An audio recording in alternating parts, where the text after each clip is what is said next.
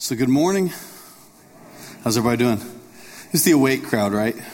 The exciting crowd? Okay, good. We'll see how this goes. So, I've been, um, I'll be married eight years in, in March, which is just a crazy kind of thought actually to, to think about. And so, over eight years, there's, there's been a ton of stuff that I've learned along the way. And um, I know in the midst of this series, we've been talking about a lot of pretty heavy stuff, this whole marriage series. I know there are probably some of you that are thinking, this guy's been married eight years. Like, what can he teach me about marriage, right?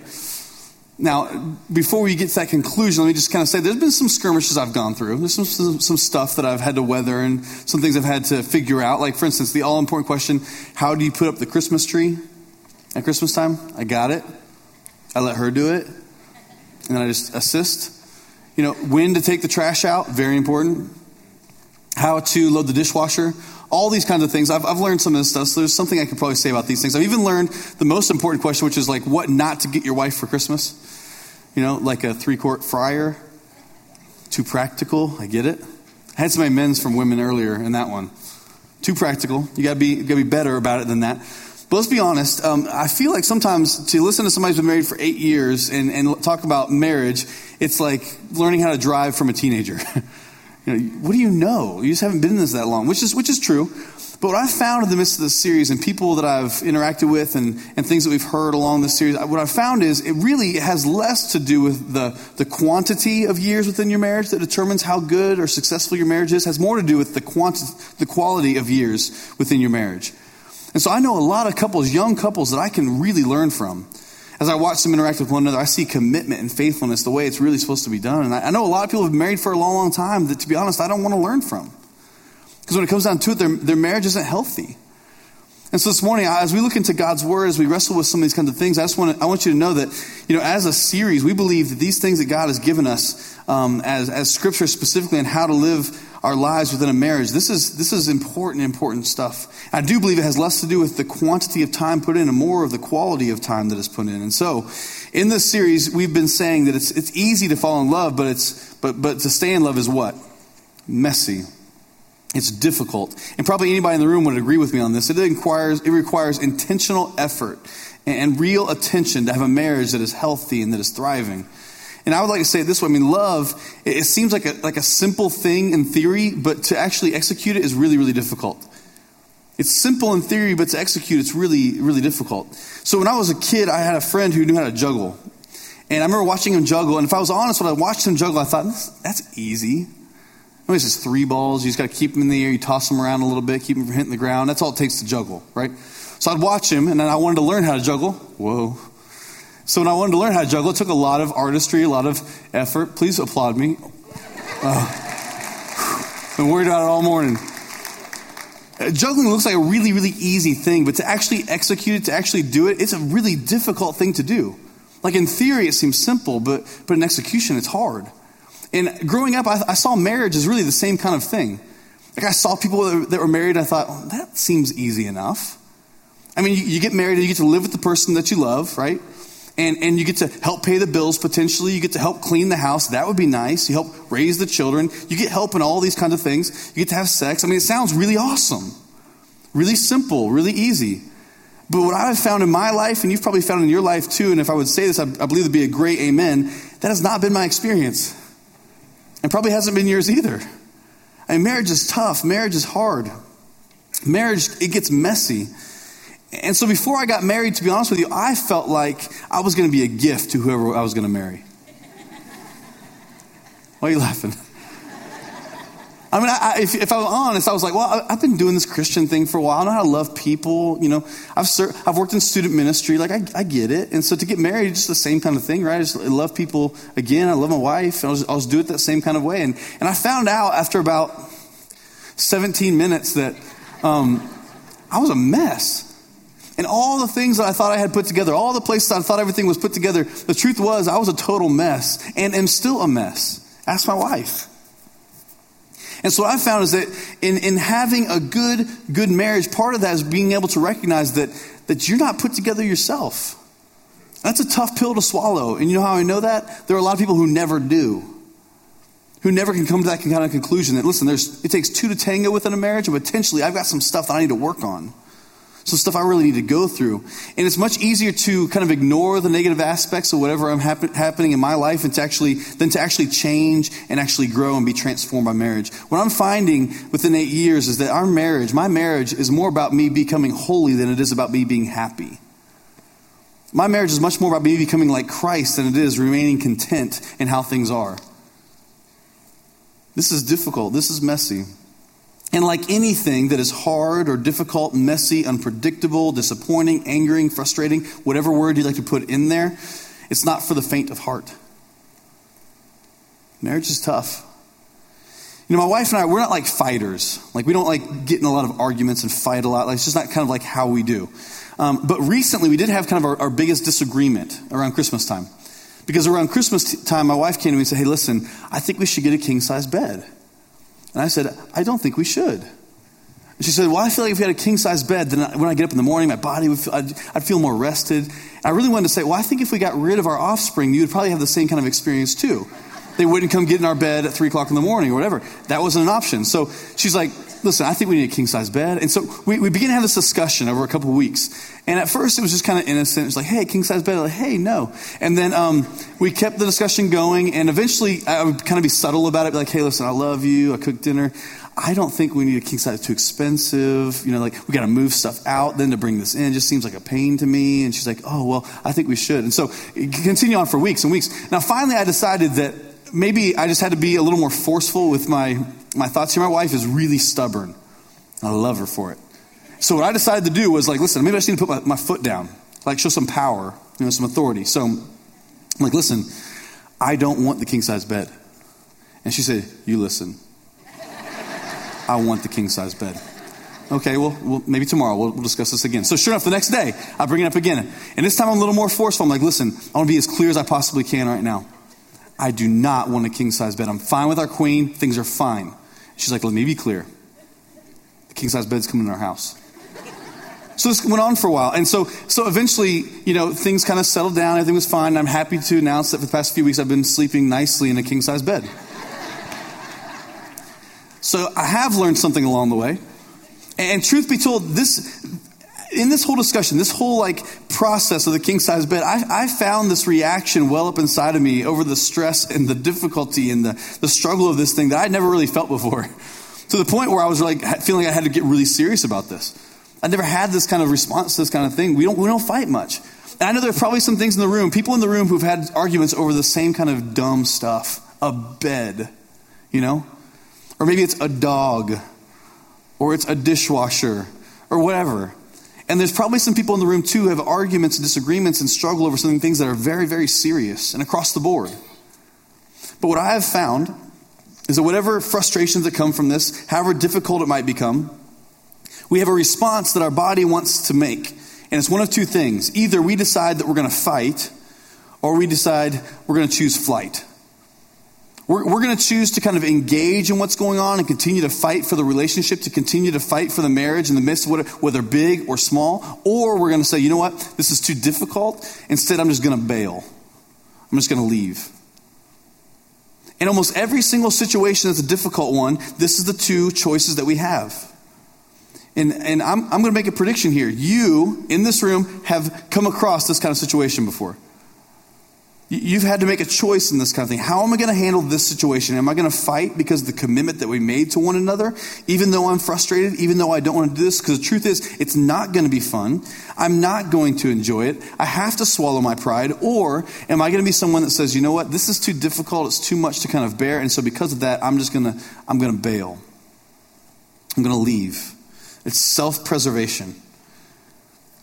I believe that the very reason that we're doing this series is because we're seeing an epidemic within couples across our nation and certainly within our community where flight is the response that is chosen rather than to continue to fight for the relationship. We don't think that's how it should be. And culturally, this has kind of become the expectation. If you watch any movies, any media, any music that you listen to, this is kind of the message that's pushed on us. Listen, when things get tough, you just get out. If things aren't going the way you want them to, find someone else. If you've not found what you wanted in this marriage, then, then certainly in another marriage you would find it. And, and we're beginning to buy this. And for some of us, it doesn't come from music, movies, or media. It actually comes from our friends. And so you go, you go spend time with your girls, and they start talking. I'm like, listen, I'll be honest with you. I didn't like him in the first place. That's not helpful. Or you go watch the game with the guys, and like, listen, dude, I want to be honest with you. She's crazy. And too often, this is the message that, that is pushed on us. And for anybody who's on the fence about whether, whether this relationship is worth fighting for or whether it would be easier just to bail and find somebody else, too often, when this is the thing that is being pushed towards us, we just choose to raise the white flag and just give up. It's easier that way.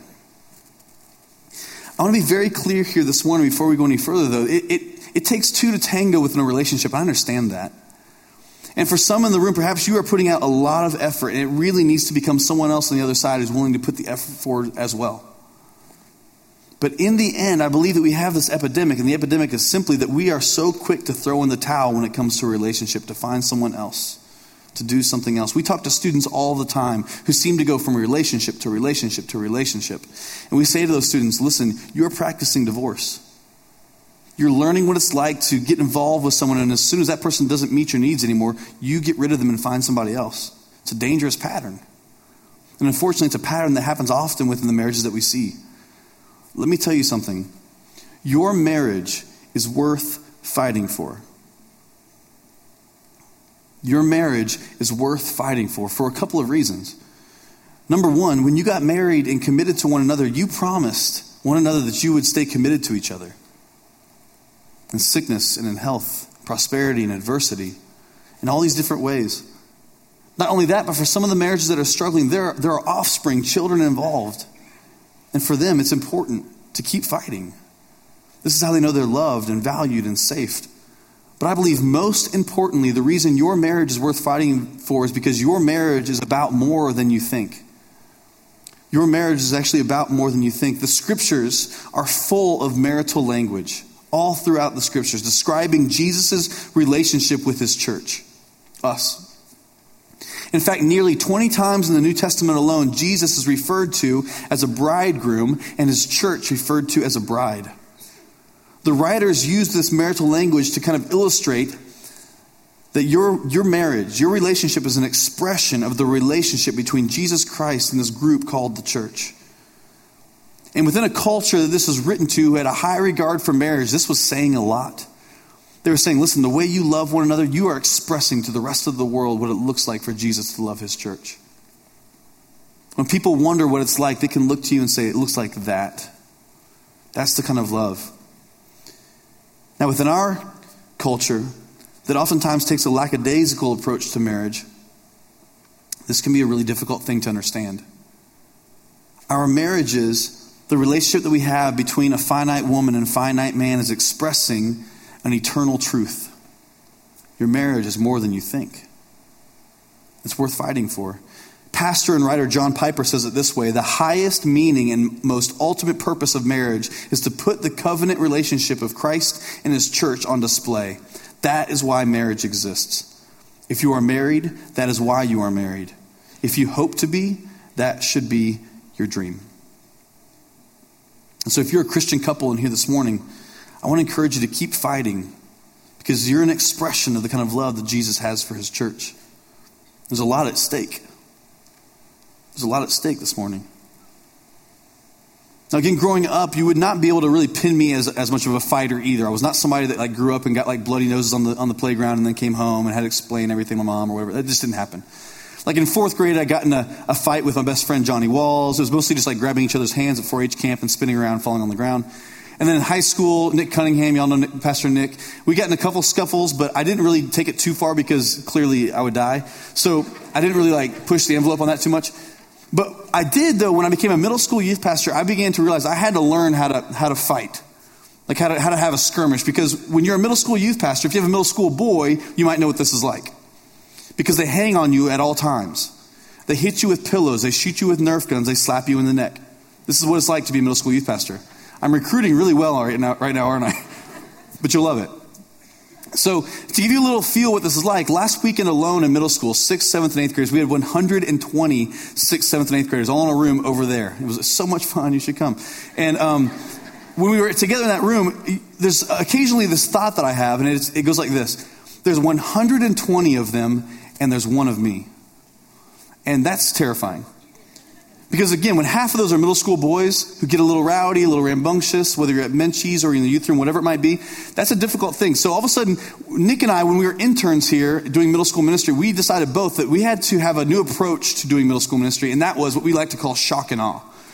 So if a middle schooler hit us with a pillow, a wedgie had to ensue that was so over the top, so ridiculous that every other middle school boy in the room would look and be like, I'm not doing anything to those guys. It was really for survival, but it became kind of this approach that you had to take to middle school ministry. As soon as someone jumped on your back, I mean, you had to hurt them so that no one else even thought about doing anything. Shock and awe. Here's the thing in middle school ministry, we, we began to realize that we had to fight to win. There was no fighting just to make everybody calm down or be cool because eventually you'd be overrun by as many as there were. I think the same approach and the same attitude is the kind of attitude we have to have when it comes to our marriage. Too many of us were like, listen, I'm going to fight to make it to the end. You know, I'm going to fight just till the kids are out of the house. We're going to fight just to kind of get along. We're going to fight to survive. Instead, though, I think our attitude should be such we're like, listen, we're going to fight to win. We're going to do whatever it takes to win because here's the thing we value our marriage. We are not playing around. This is not a joke. This thing is fragile. I believe the way that we fight to win, we get a great example from Jesus in the way that, that you fight to win, the way that you really make sure that things work out well. And Jesus tells us this. In fact, Paul writes about Jesus in Ephesians chapter 5, verse 21 through 24. We read it a little bit earlier.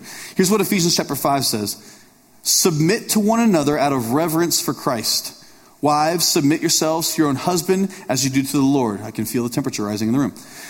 For the husband is the head of the wife, as Christ is the head of the church, the body of which he is the Savior. Now, as the church submits to Christ, so also wives should submit to their husbands in everything. Now, first, there's been a lot of damage done using this passage right here when it comes to marriages and relationships. We've been told a lot of things about what it looks like for a husband and a wife to get along and to interact and to be within a married relationship. But I want to be very clear what's happening here when Paul is writing this, the context of which this is being written is very different from our context. Because at this point in time in the ancient Near East, you have to understand that women, they were possessions. They had no rights at all, they had no say at all. And so when we read this, we gasp because we can't imagine submitting to our husbands. But the where this is written to, this was a massive leveling of the playing field between husband and wife. What Paul is saying here culturally is a huge step forward for women within that culture. And don't forget what it says in verse 21. Verse 21 says this Therefore, submit to one another in reverence for Christ. Before it even gets to verse 22, it says, listen, submit to one another. I think a lot of times when we think of the marriage, we think of a husband and wife, we think of 50 50. Listen, you go 50%, then I'll do my part, and everything we find will meet in the middle somewhere, which always happens, right? 50 50. But what would happen if Jesus had that kind of attitude? Jesus, I'm going to go 50% and then you, you do your part too. This is not what is shown to us within Scripture. This is not what Paul's about to explain to us. What he writes about is actually 100%, 100%. You give 100%, and then I will give 100%. We, we submit to one another out of reverence for Christ. As a Christian couple, your marriage should look different from the marriages around you. Out of reverence and allegiance to Jesus. The way you treat one another should look different from the world around you. This is important. We are Christians. We take our cues from Jesus, not the rest of the world. We submit to one another in mutual submission. Now, there may be some marriages this morning that I believe are actually losing this fight because there's one side that refuses to cave to the other. You feel like to win is to just hold your ground and to fight until the other person loses. And so we feel like we're in this battle with the person that we're sleeping in the bed with or is sleeping on the couch in the other room. And we feel like to win is to actually defeat them. I've got news for you. When this is our attitude, nobody wins, everyone loses when we think we just need to defeat the other person. In fact, Ephesians chapter 6, the very next chapter after this, Paul writes this Our battle is not against flesh and blood, it is against the evil spiritual forces all around us who would love to see your marriage fail, especially as a Christian. Our battle is not against flesh and blood. Your battle is not against your husband. Your battle is not against your wife. The battle is against someone that wants to take your marriage out. And so, what we have to realize is that our posture and our, and our, our internal guts towards one another have to have to be something that you can't muster up on your own. This doesn't happen on your own will. Believe me, I've tried. And t- potentially you have too. When we try to do this on our own, it always fails. What we're talking about here, this kind of attitude is actually a spiritual exercise. This is something that you need help with. Because simply put, at our very core, we are selfish human beings. Always looking out for ourselves. That's always our initial reaction. So, what we have to do is we have to learn from a selfless God the way you love people. And Paul describes it in chapter 5, immediately following the verses we just read, starting in verse 25. He says this Husbands, just in case you thought you got off scot free in the one we just read, husbands, love your wives just as Christ loved the church and gave himself up for her to make her holy, cleansing her by the washing with water through the word, and to present her to himself as a radiant church without stain or wrinkle or any other blemish, but holy and blameless. So the writer says this Husbands, love your wives as Christ loved the church, which begs the question how did Christ love the church? He gave himself up for her. He died for her. He broke his body, he shed his blood to restore that relationship that we had lost with God. So husbands, when, when this is written here, this is a this is a major, major request. Love your wives as Christ loved the church. Here's what I think the writer is getting at. To love your wife well, to love your husband well, the only way it takes place is through sacrifice. It's through sacrifice. Here's what I'm beginning to find in my marriage that, that love is sacrifice. You, you don't win with power. It never works. The common thought of the day was that power looked like the sword, power looked like Rome, the superpower of the day. So if you wanted to win, you had to eliminate the enemy at all cost. And our world is buying the same kind of lie. And unfortunately, our marriages were sipping the same Kool Aid but when Rome crucified a 33 year old Jewish rabbi named Jesus, believing that they had won, what they found out is that power actually looks like the cross. Power actually looks like sacrifice. Love is sacrifice. If you want to win, win, it takes humility. If you want to win, give up your life. I firmly believe that love is sacrifice when the two of you disagree about how to handle your finances. Honey, Love is sacrifice. When you go on vacation with your kids and things are not going right, love is sacrifice. When someone violates the promises that you made to one another when you said, I do, love is sacrifice when your in laws move in. Love is sacrifice when someone gets diagnosed with a painful disease. This kind of love is sacrificial. It's going to cost you something. To love anyone, truly love them, it's going to cost you something. It's sacrificial in nature. But when we fight, when we stay in the fight, when we want to win, this is how we do it. We make every decision based upon what is the, what is the best, what is the most encouraging, what is the most beneficial thing for my spouse, not for me. What is the right thing to do for my spouse, not for me? See, some people here this morning, you might be in this argument stalemate. I've been there before. Luckily, not this morning. You might be in an argument stalemate, and both of you, you've entrenched yourselves and you're lobbing grenades over at each other. But the question becomes this what within me needs to die so that this relationship can continue on? What needs to be eliminated? What needs to be taken out so that this, this marriage, can continue on? Love must become a verb. It can't be something we just talk about, it has to be something that we actually do. And so, some of you here this morning, you, you're on the verge of, of, of bailing of being done. Fight for your marriage. Some of you, you're just beginning to, to ask these kinds of really deep questions like Have I done the wrong thing? Have I chosen the wrong? Fight for your marriage. Maybe it's time that you, you need to apologize. Buy the flowers. Let her lead in this. You step up and lead. Encourage her to go on the girls' night. Encourage him to go on the guys' night. Do these things, the things that you don't want to do, sacrifice for the marriage, fight for the marriage. I'm not saying that I'm good at this because I'm not at all. You can ask my wife. I'm learning this. And the reason I struggle with this is because I'm convicted by this. And I fully believe this. I'm convinced that the only way that our marriages begin, the only way our marriages survive, the only way they thrive, and the only way that we, they will be restored is actually through sacrifice, the way that Jesus Christ showed us. When I got married to Jenna and said I do to Jenna, I said no to every other woman around me, period. When I said yes to this relationship, I said no to everyone else. There's a a couple in my family who's gone through some really difficult things. We've seen breaks of trust, but I've also seen incredible sacrifice that has restored that marriage. And not only that marriage, but has actually impacted other marriages around them to help restore as well. For some of you, you're, you're doing certain things that your wife has been telling you for years that she can't stand. But you keep doing it. It's time to change. Why? Some of us in, in, the room this morning, like, you've been doing this thing, and you know it drives your husband crazy, but you want to do this thing. But he's been telling you, listen, that, that hurts me. That's, that's painful for me. And we just keep doing it. Sacrifice means we stop those things for a different outcome to see what could possibly happen.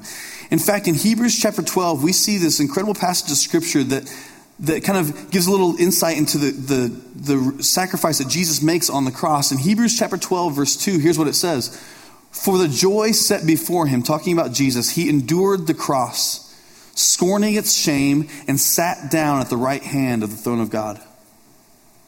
It was for the joy set before him. He, he realized that to take on this pain, to take on this struggle, to take on this shame and this discomfort meant that something great would take place. I'm convinced that if that would not have been the case, Jesus never would have done this. Too painful, too much. But he chose to break his body and to shed his blood because he knew what it would mean for you and for me to restore our relationship to God. Once again, the way this happens is through sacrifice. My prayer for us this morning and for myself is that we would be able to see the joy set before us, what is possible within our marriage, if we too are willing to take on all these things. To actually sacrifice, to, to choose sacrifice over entitlement, humility over pride, forgiveness over revenge. What could happen? What kind of joy could be set before you? You see, our relationship with God was won on the cross. And your marriage will be won the same exact kind of way. And so you have Jesus just hours before he's going to be crucified, arrested, beaten, hung on the cross, and die. He's having a meal with his friends. And during the meal, he takes a loaf of bread and he, and he holds it up in the air and he breaks it. And he says to them, This bread, this is, this is like my body. It's going to be broken for you. I'm going to break my body for you. Then he takes a glass of wine, he holds it up, he says, See this? This wine is like my blood. It is going to be spilt for you and for many for the forgiveness of sins. And he describes to them what's going to take place, the sacrificial nature of what's going to take place over the next few hours, to describe to them the kind of love that he has for them. And as we approach our marriages going forward, I think this is the kind of attitude that we have to have as well. It's sacrificial. It's broken body, it's shed blood. It's giving so that things can continue, so that love can continue to work. And so this morning we have an opportunity to take part in communion and remember the sacrifice that Jesus has made for us. But my prayer is, as we remember the sacrifice made for us, that we in turn would sacrifice for others as well, specifically those who we live with, specifically those who we love. And as Pastor Nick comes forward and those who are going to help um, administer communion this morning come forward, want to pray for us. So if you would, would you bow with me? Let us pray.